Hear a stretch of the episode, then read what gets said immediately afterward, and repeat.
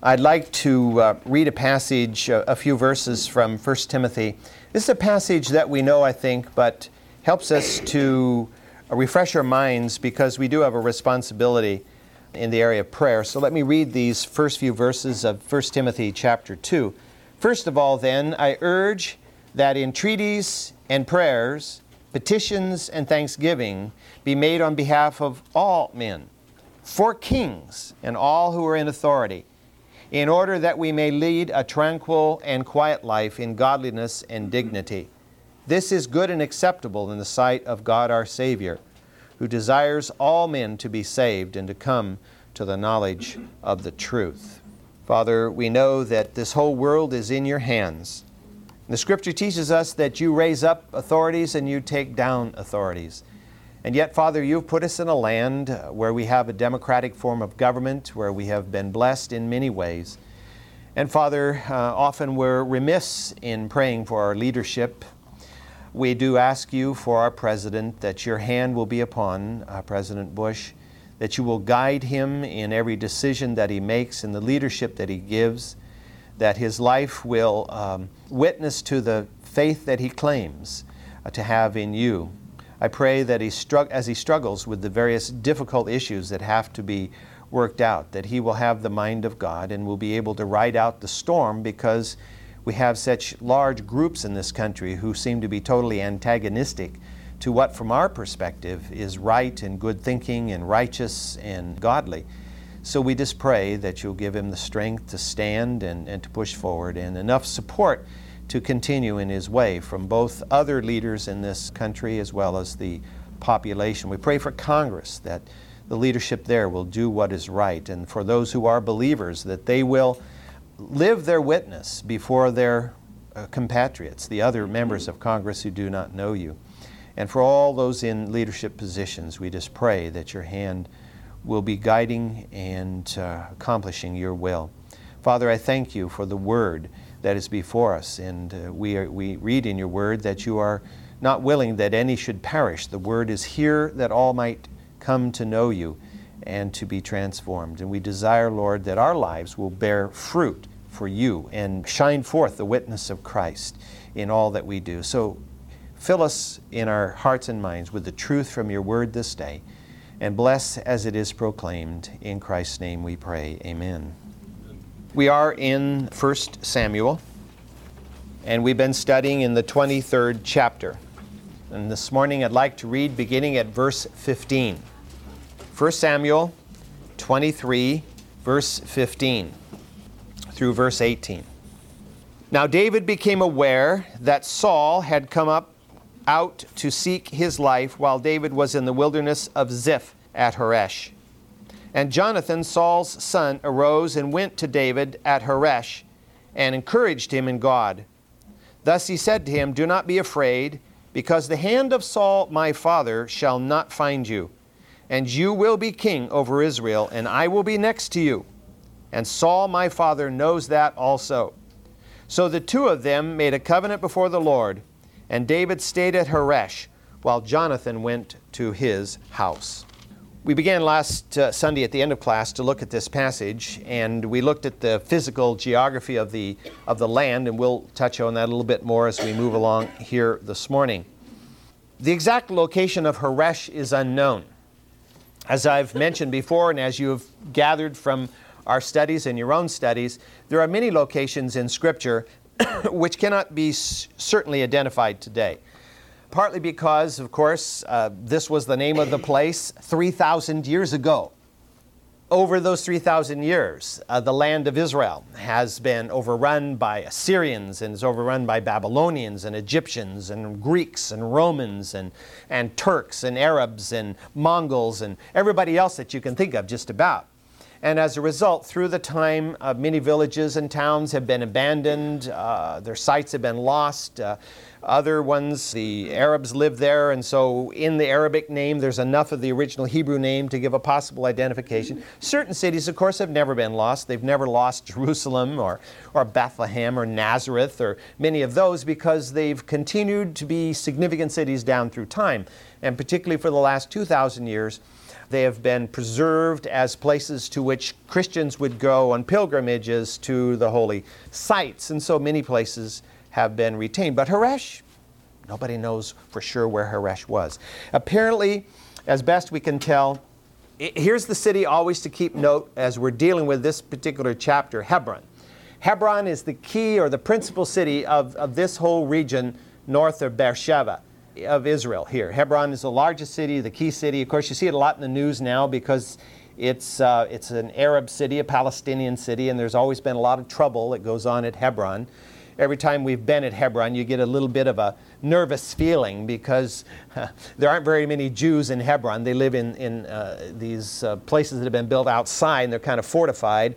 Uh, and so you're in an all Palestinian town, and uh, you know, you're an American. Americans tend to be pro Israel, and so the Arabs look at you askance. And is a bit of a nervous place to be, but it's an important town because that's where the cave of Machpelah is, where Abraham, Isaac, and Jacob and their wives, with exception of Rachel, are all buried. And so it's, it's very important to Christian, Jew, and Arab or Muslim. And so it, it's a significant site.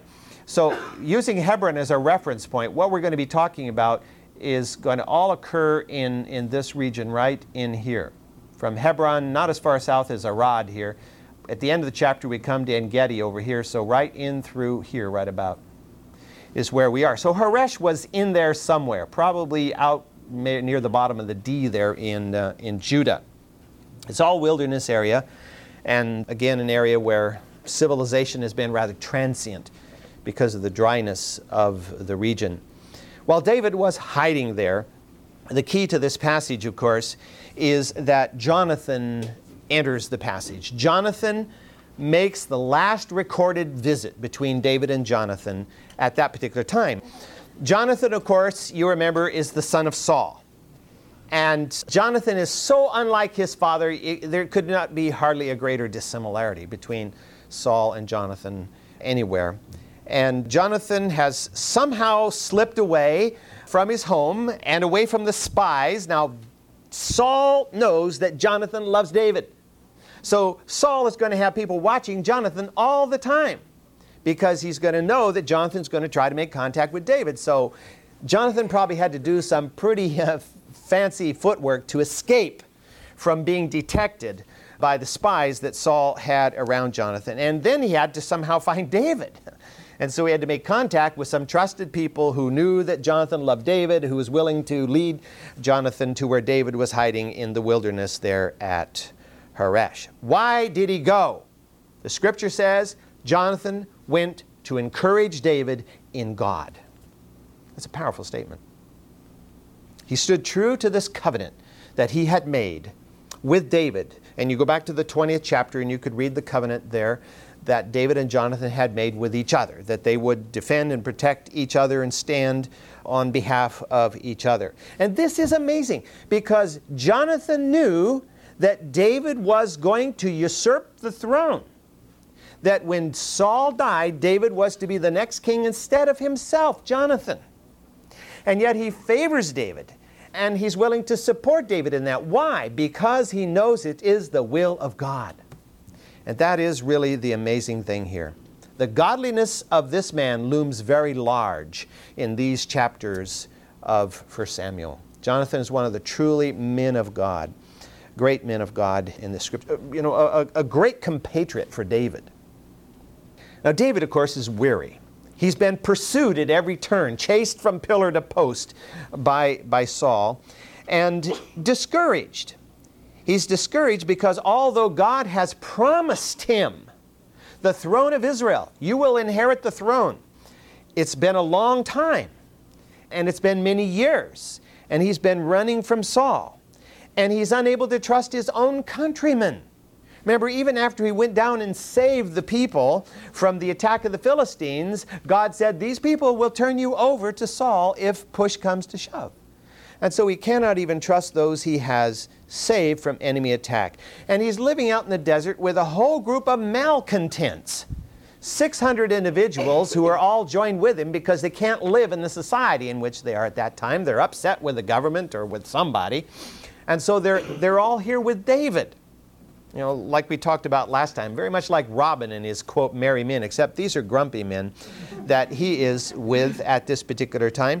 And these malcontents are becoming uglier in their mood every day because what are they getting for following David? Chased all over the countryside. They're hungry, they're thirsty. What is the reward? Well, they haven't seen anything yet. So David is uh, feeling pretty bad here. He's depressed, he's down, he's discouraged. God has made this promise, but I can't see it happening. There's no reality to it yet. Of course, that's what faith is all about. But when your faith is assaulted from every corner, sometimes it takes a little encouragement from someone else. And so that's what Jonathan came to do. We have to remember, even though it's not spelled out for us here like it is in Job, you know, it says Satan was up in heaven and he went, talked about Job and then he went down and did all this to Job. We're not told that there, but Satan is here. If Satan's active anywhere in the world, he's active right here because this is where the action is. Satan knows where the action is. You know, he knows where the Word of God is being proclaimed. He's not going to be, he's not spend his time down in Skid Row. He doesn't need to be down there. I mean, they're already on their way down the tube. He's off where things are happening for God. And, and so Satan is there whispering in David's ear and saying, Yeah, you've got a reason to be discouraged because, you know, look at what's happening. You're being chased. Maybe what you ought to do is give up and hope that Saul will have mercy on you. I think he was saying to David, if God is really going to bless you and really give you, give you the throne, why is all this happening to you? Why are not good things happening? Why don't you see the hope being realized? I think he was saying to David that the reason you're not seeing it happen is because God does not keep his promises. Why? Because he's unable to and he's a fickle God. Now, we all know that's not true. But Satan, I'm sure, was whispering that in David's ear. And certainly all of us have been tempted from time to time to think, will God really do what He's promised? I think all of us can say, God can do whatever He will. But there's a difference between can and will do. And that's where the, the big hangup is. And certainly that's what was what Satan was pressing into David's ear at this time. So what does God know? God knows that David is going through tremendous spiritual warfare. So, what does God do? He sends one of his agents of blessing into David's life. He sends Jonathan. I don't think Jonathan just woke up one day and says, Oh, I think I'll go visit David. No, I think he felt there was an urge, there was a need. Uh, David needs me. And, and so he decided to try to make contact with David because it says he went to encourage David in God. He had a purpose before he even left home. Now, in order for Jonathan to be effective in this ministry, he has to be willing to hear the Word of God in first place, to hear God speaking to him. And then he has to be willing to obey. And then, thirdly, he has to be prepared to be able to minister. One of the prayers that um, my wife and I often pray is that God will enable us to be a channel a conduit through which God can move to bless people. In myself, I can't bless anybody, but God can bless through us. You know, that, that word of encouragement that you give to one another, that pat on the back, wh- whatever it might be, I think is ultimately inspired by God as it comes from one believer to another believer or, or even maybe to a, to a non believer. Jonathan was sent to minister to his friend, and you and I are sent to minister to our friends, our neighbors, to whomever that God brings into our path that day, this hour. And we need to hear and to obey, and we need to be prepared in heart that we might truly bless one another. There, there, are some passages in the New Testament that speak to this, and let me just read a couple of them. There are many, but let me read uh, from the sixth chapter of Galatians, a passage there that seems to highlight this truth. Galatians chapter 6, the first uh, 10 verses here. Brethren, even if a man is caught in any trespass, you who are spiritual, restore such a one in the spirit of gentleness. Each one looking to yourself, lest you too be tempted.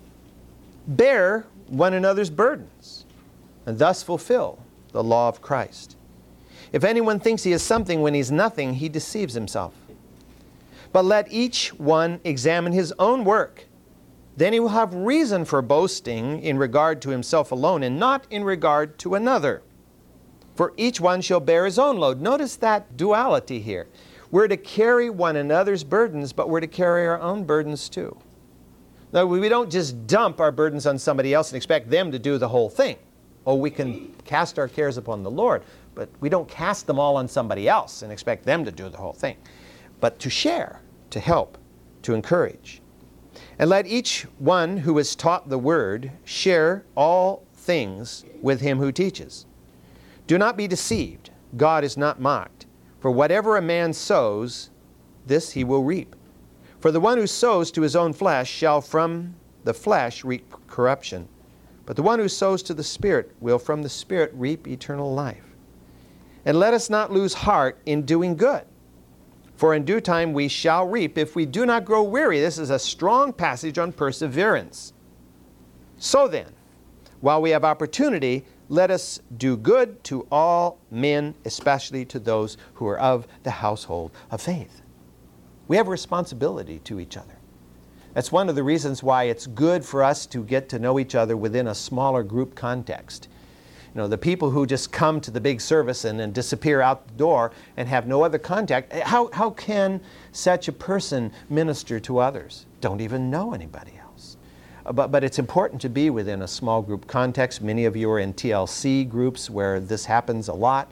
And uh, this is an important thing for us to to keep in mind we have a responsibility to each other, just as Jonathan had to David.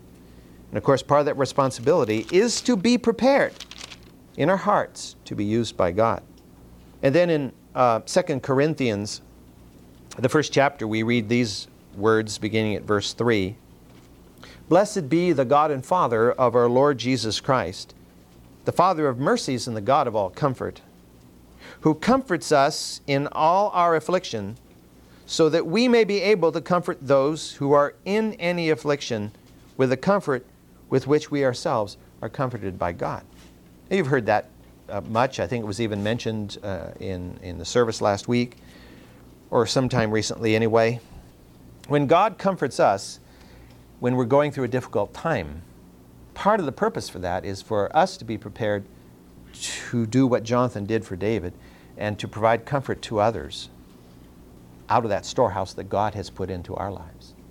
And so we have that mutual responsibility, and hopefully, part of our uh, the, the, the fact that we at the end of class take some time to pray for one another and for the special needs that are brought up, that that is, is part of this ministry.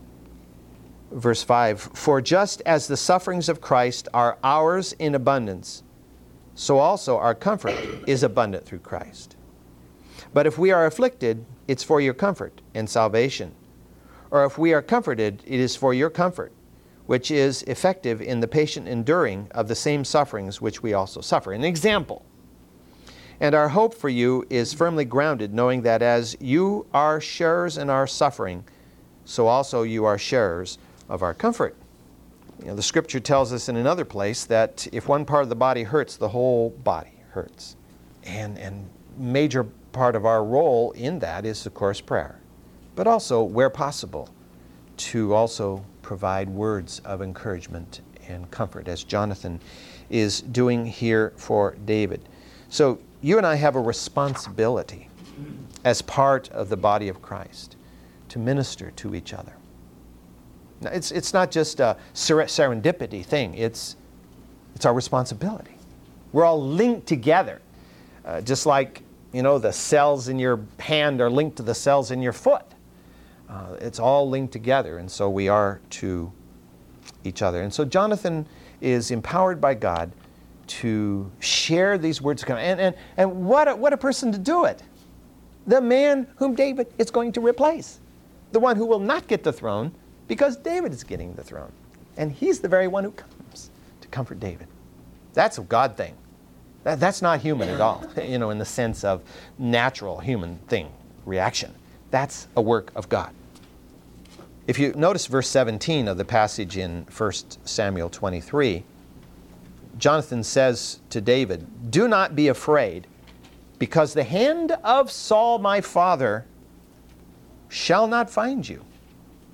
David's been running from Saul. And, and we're going to come to the end of the chapter, and he almost gets caught.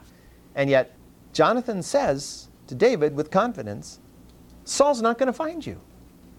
And you will be king over Israel, and I will be next to you. And my father knows that. And that's why he's so upset. He's more upset than Jonathan. Jonathan's not upset at all. Jonathan's personal commitment to David is emphasized by the words, and I will be next to you. I will be next to you. I am next to you now, and I will be next to you then. This is implying, of course, that he is first to support David's claim to kingship. He, the heir to the throne, will stand there and proclaim David to be the king. And then he implies, I will be next to you, sort of like your right hand man. I will be second under you to carry out your will. Talk about humility. Talk about a man who's got a handle on godliness. It's this man, Jonathan. In fact, in some ways, almost in a superior way to David, it would seem. How wonderful it is to find people who are willing to wholeheartedly support God's call and plan, even if it means they will not be in the limelight. It's our natural human desire, not everybody's, but most human desires, to have sort of center stage, to, to be acknowledged as somebody. And yet, Jonathan is willing to step aside from what in the world would be his rightful position and yield it to God's choice because he wants God's choice above all things else. And that needs to be our attitude in all things. That we want God's will, even if it means we are displaced from a place of priority and put into a secondary position. Well, Jonathan's ministry to David is like rain in the desert to David's parched soul. And what we discover is that they were in such accord that they quickly and easily made a new covenant with each other. Now, it's possible that it was simply a reaffirmation of the covenant that you read about in the 20th chapter, but it could be a fresh agreement, a, new agreement, a new direction in which they will stand together until God fulfills his promise of raising David up to be king of Israel. Unfortunately, Jonathan will not see this. That's one of the sad things about it. Of course, Jonathan will die before David will, will gain the throne. But uh, God does all things well, and I'm sure when, when David got to heaven, Jonathan was waiting for him, and they embraced and, and spoke of the good times they had together. How long did Jonathan stay with David? I don't think he stayed long because he knew if he was gone long, there's going to be a lot of suspicion. He had somehow eluded the secret police, you know, the Saul's Gestapo, and got out here to see David. But he didn't want to be gone too long because there's going to be a lot of suspicion raised. Well, where have you been, Jonathan? You know, kind of deal. And so I think he, he went back uh, as soon as possible. Let's read uh, at verse 19. Then the Ziphites came up to Saul at Gibeah, saying, Is David not hiding with us in the strongholds at Horesh, on the hill of Hachilah, which is in the south of Jeshimon? Now then, O king, Come down according to all the desire of your soul to do so, and our part shall be to surrender him into the king's hand. Oh, David has some more friends here. And Saul said, May you be blessed of the Lord, for you have had compassion on me. Poor Saul. Go now and make more sure and investigate and see his place where his haunt is, and who has seen him there, for I am told that he is very cunning.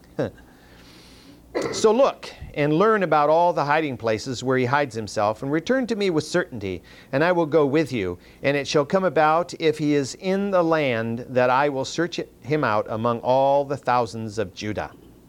Then they arose and went to Ziph before Saul. Now David and his men were, were in the wilderness of Maon, in the Arabah to the south of Jeshimon. When Saul and his men went to seek him, they told David, and he came down to the rock and stayed in the wilderness of Maon. And when Saul heard of it, he pursued David in the wilderness of Maon. And Saul went on one side of the mountain, and David and his men on the other side of the mountain. And David was hurrying to get away from Saul, for Saul and his men were surrounding David and his men to seize them. But a messenger came to Saul, saying, Hurry, come up, for the Philistines have made a raid on the land. So Saul returned from pursuing David and went to meet the Philistines. Therefore they called the place the Rock of Escape. And David went up from there and stayed in the stronghold of En Gedi. The men of Ziph here's Hebron. Out of Hebron, two roads branch to the south. One road branches this way towards Debir. They've got Debir a little too far over here. It's more like about right there. The road comes down here and down to Beersheba, and then it goes all over to Egypt. That's the ridge route. It's not the main route, but it's the main route through the highlands. The main route is along the coast. It's called the Via Maris, the Way of the Sea. That was the primary route, sort of the I 5 of that part of the world was through here, and it went up this way and over towards, up, up this way and over to Damascus. But there was a secondary route, sort of the Highway 99 here, uh, that went up this way and connected Jerusalem and Gibeah and Bethel and all the way up to the north. And so out of Hebron, you have one road that branches this way, but there was a secondary road that went to Arad. ask, when, when Dr. Walmark's around sometime, ask him about Arad. He'll give you a good description of Arad. I mean, talk about a desolate place. Arad's out in the middle of nowhere. And we were there in January once, and it was frozen. But anyway, Arad here. Uh, on that road, on that secondary road, right about five miles south of Hebron, is the city of Zeph. Ziph, Z E P H.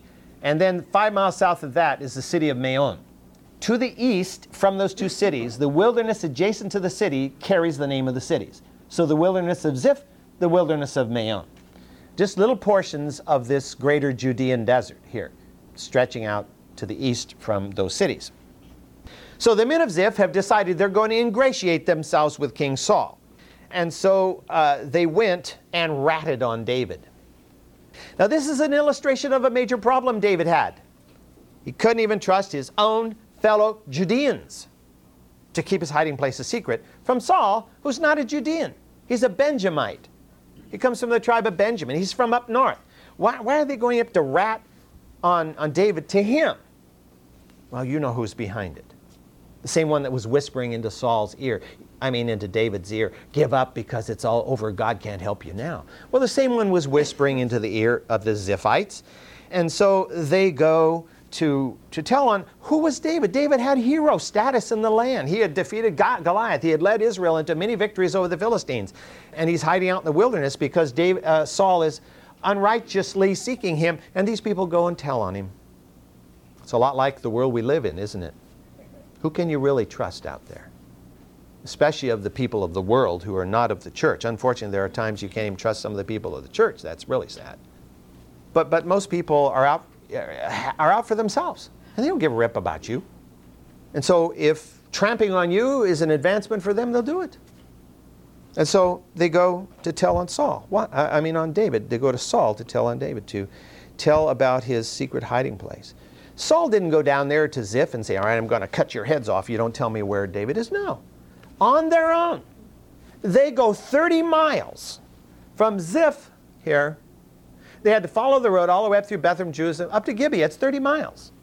They had to go 30 miles in order to tell Saul that David's down here hiding in our territory. Why?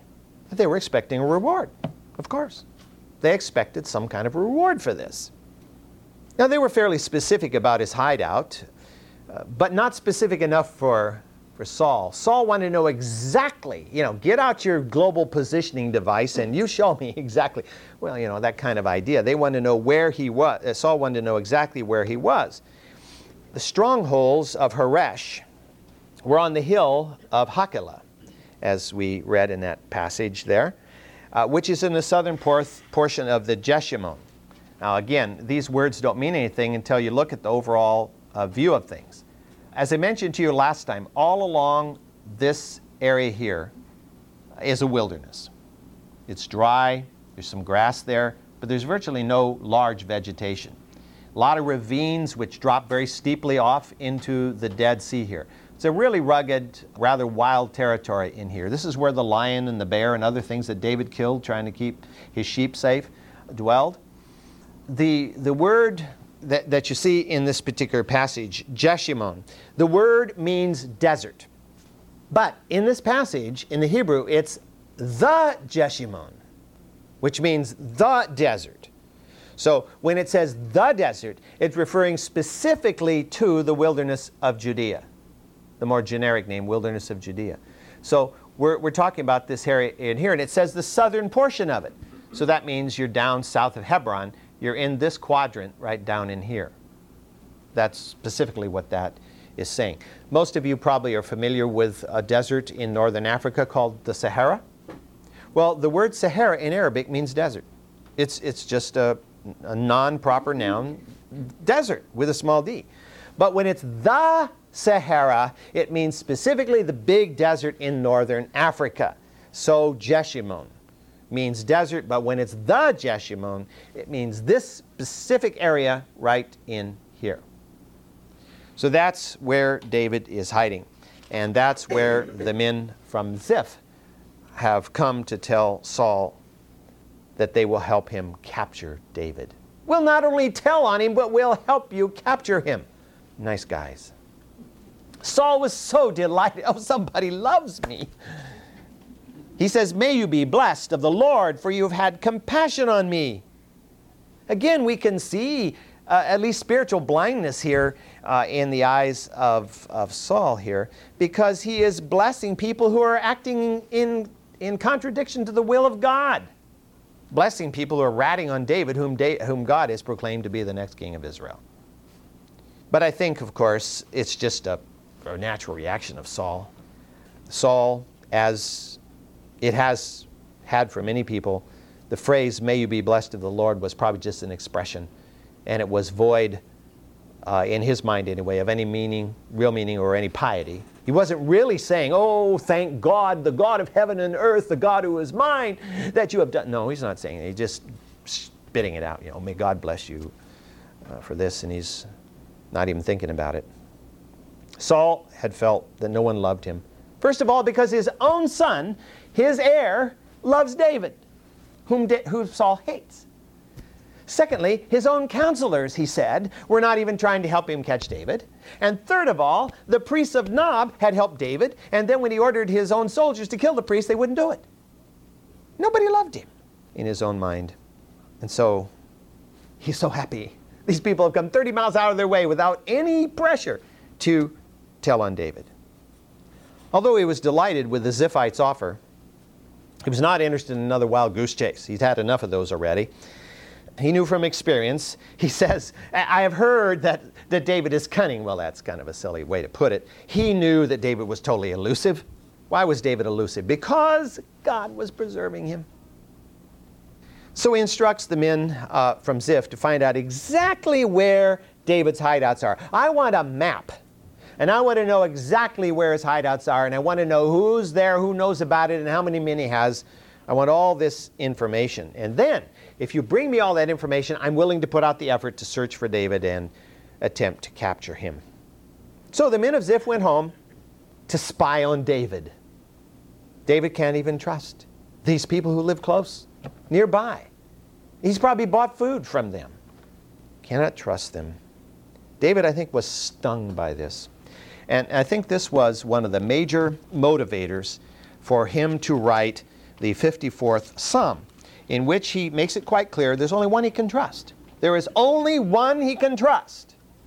That's the Lord Himself. Psalm 50, 54, which specifically at the heading says, uh, David wrote this when the Ziphites came and said to Saul, Is not David hiding among us? Save me, O God, by your name. Vindicate me by your power. Hear my prayer, O God. Give ear to the words of my mouth. For strangers have risen against me, and violent men have sought my life. They have not set God before them. Behold, God is my helper. The Lord is the sustainer of my soul. He will recompense the evil to my foes, destroy them in your faithfulness. Willingly I will sacrifice to you. I will give thanks to your name, O Lord, for it is good. For he has delivered me from all trouble, and my eye has looked with satisfaction upon my enemies. It's kind of a little bit of an imprecatory prayer, in one of those prayers in which uh, David prayed that God would judge David's enemies because, in effect, David's enemies were God's enemies. So you, you can just understand the aloneness David felt because the only people around him were these hoodlums that had gathered with him, and any one of which probably would stab him in the back if it was to their advantage. And, and, and so he felt so alone. So he wrote this, this psalm. And I think some of us at times can relate to this psalm maybe more frequently than we'd like to admit. Well, in the meantime, David, of course, is not just saying, oh, well, uh, God's going to take care of me. I'm just going to sit here and let the sun rise and sink and, and do nothing. David was locating other hiding places, locating other hiding places. He thought, well, you know, Saul's going to be after me. The men of Ziph are going to rat, have ratted on me, so I, would better find some other places as, as a place to go in case. And so he searched out further south in the wilderness of Maon. Now, Maon was another small village, uh, only about five miles further south from Ziph, so about 10 miles south of Hebron, and, and the wilderness out over in this direction from there. So he's out there finding another hiding place, some more strongholds to which he can flee. And so when Saul finally came to try to uh, capture David, David and his men fled out of the wilderness of Ziph and fled into the rock stronghold of the wilderness of Maon. Saul then said, well, okay, I can play this game. And so he chases David down into the wilderness of Maon. Scripture says that fled into the area of the Arabah. The Arabah is the down-faulted area here in which you find the, the Dead Sea. In German, there's a word named Graben, which, if you know German, you know that means grave. Um, in, the, in geology, uh, the term Graben has been adopted. There's a lot of German words in, in geological terms because of the uh, scientific orientation of the German mind, but uh, it means a down-faulted area. There are faults on both sides here of this, and, and so whenever there's movement, this part in between drops in elevation, and that's why the Dead Sea now is 1,300 feet below sea level, below world sea level. Uh, it's in, a, it's in a, the deepest place on the surface of the earth. There's no place on the surface of the earth where you can still breathe air and be lower than at, on the surface of the Dead Sea. Now, if all the water were taken off the earth, you, you of course could go further down. But uh, that's the deepest place where you can still breathe air. And, and so this, this is known as the Arabah.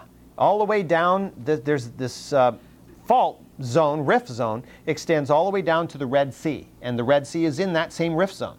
It goes all the way down to Ethiopia, then it cuts right through the Ethiopian highlands and goes down through East Africa, and it's known as the Great East African Rift. It's all the same thing. And, and so the Arabah is a specific term that refers to this area right in here. So he has come across the wilderness of Maon into the actual, he's gone down the slopes towards the Dead Sea, in other words.